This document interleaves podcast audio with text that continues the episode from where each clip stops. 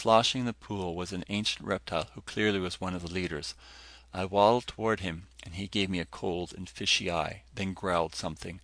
The MT whispered into my ear, "Just what in the name of the thirteenth sin are you and what are you doing here?"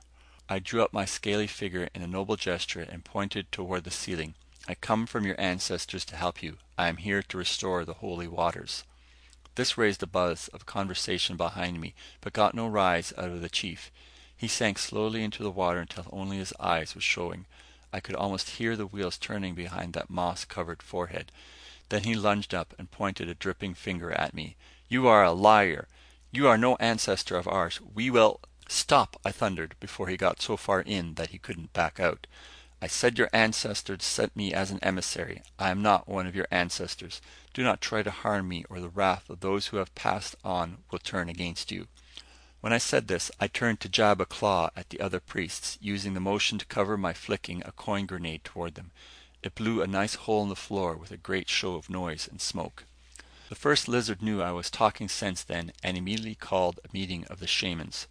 It, of course, took place in the public bathtub, and I had to join them there. We jawed and gurgled for about an hour and settled all the major points.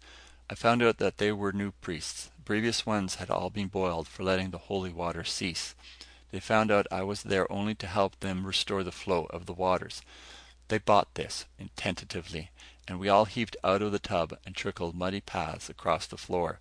There was a bolted and guarded door that led into the pyramid proper. While it was being opened, the First Lizard turned to me. "Undoubtedly you know of the rule," he said. "Because the old priests did pry and peer, it was ruled henceforth that only the blind could enter the Holy of Holies." I'd swear he was smiling, if thirty teeth peeking out of what looked like a crack in an old suitcase can be called smiling. He was also signaling to him an under priest, who carried a brazier of charcoal complete with red hot irons. All I could do was stand and watch as he stirred up the coals, pulled out the ruddiest iron, and turned toward me.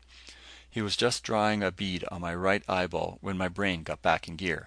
"Of course," I said, "blinding is only right. But in my case you will have to blind me before I leave the Holy of Holies, not now. I need my eyes to see and mend the fount of holy waters. Once the waters flow again, I will laugh as I hurl myself on the burning iron." He took a good thirty seconds to think it over and had to agree with me. The local torturer sniffled a bit and threw a little more charcoal on the fire. The gate crashed open and I stalked through. Then it banged to behind me and I was alone in the dark. But not for long. There was a shuffling nearby, and I took a chance and turned on my flash.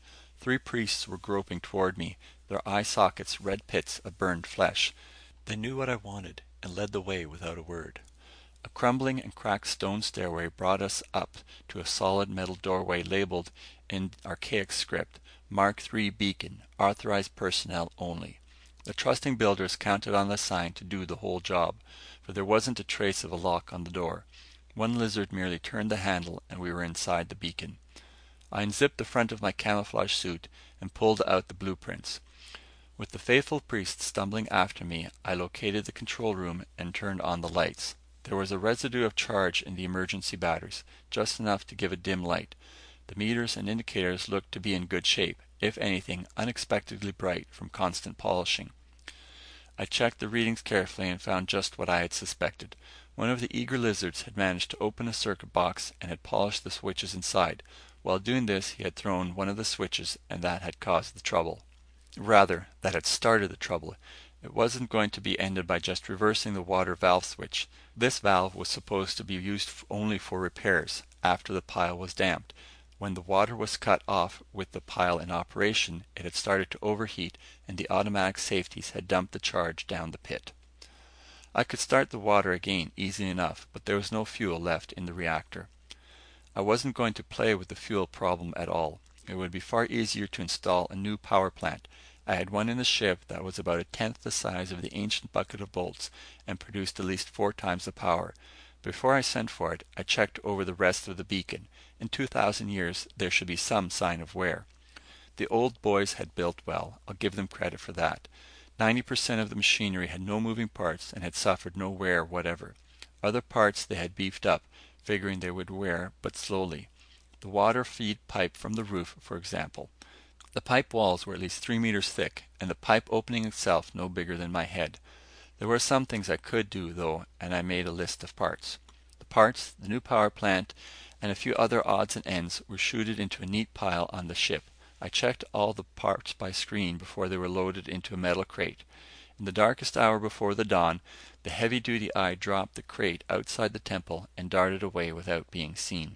I watched the priests through the pry eye while they tried to open it. When they had given up, I boomed orders at them through a speaker in the crate. They spent most of the day sweating the heavy box up through the narrow temple stairs, and I enjoyed a good sleep. It was resting inside the beacon door when I woke up. The repairs didn't take long, though there was plenty of groaning from the blind lizards when they heard me ripping the wall open to get at the power leads. I even hooked a gadget to the water pipe so their holy waters would have the usual refreshing radioactivity when they started flowing again. The moment this was all finished, I did the job they were waiting for. I threw the switch that started the water flowing again. There were a few minutes while the water began to gurgle down through the dry pipe. Then a roar came from outside the pyramid that must have shaken its stone walls. Shaking my hands once over my head, I went down for the eye burning ceremony. The blind lizards were waiting for me by the door, and looked even happier than usual. When I tried the door, I found out why. It was bolted and barred from the other side. "It has been decided," a lizard said, "that you shall remain here forever and tend the holy waters. We will stay with you and serve your every need." A delightful prospect, eternity spent in a locked beacon with three blind lizards. In spite of their hospitality, I couldn't accept. What, you dare interfere with the messenger of your ancestors? I had the speaker on full volume and the vibration almost shook my head off. The lizards cringed and I set my Solar for a narrow beam and ran it around the door jamb.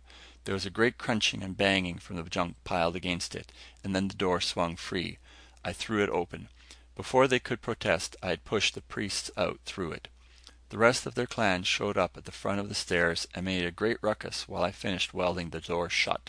Running through the crowd, I faced up to the first lizard in his tub. He sank slowly beneath the surface. "What lack of courtesy!" I shouted. He made little bubbles in the water. "The ancestors are annoyed and have decided to forbid entrance to the inner temple forever, though out of kindness they will let the waters flow. Now I must return. On with the ceremony." The torture master was too frightened to move, so I grabbed out his hot iron. A touch on the side of my face dropped the steel plate over my eyes, under the plastiskin. Then I jammed the iron hard into my phony eye sockets, and the plastic gave off an authentic odor. A cry went up from the crowd as I dropped the iron and staggered in blind circles. I must admit it went off pretty well. Before they could get any more bright ideas, I threw the switch, and my plastic pterodactyl sailed in through the door. I couldn't see it, of course, but I knew it had arrived when the grapples in the claws latched onto the steel plates in my shoulders.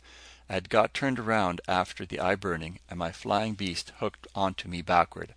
I had meant to sail out bravely, blind eyes facing into the sunset. Instead, I faced the crowd as I soared away, so I made the most of a bad situation and threw them a snappy military salute.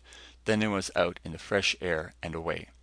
When I lifted the plate and poked holes in the seared plastic, I could see the pyramid growing smaller behind me, water gushing out of the base, and a happy crowd of reptiles sporting in its radioactive rush.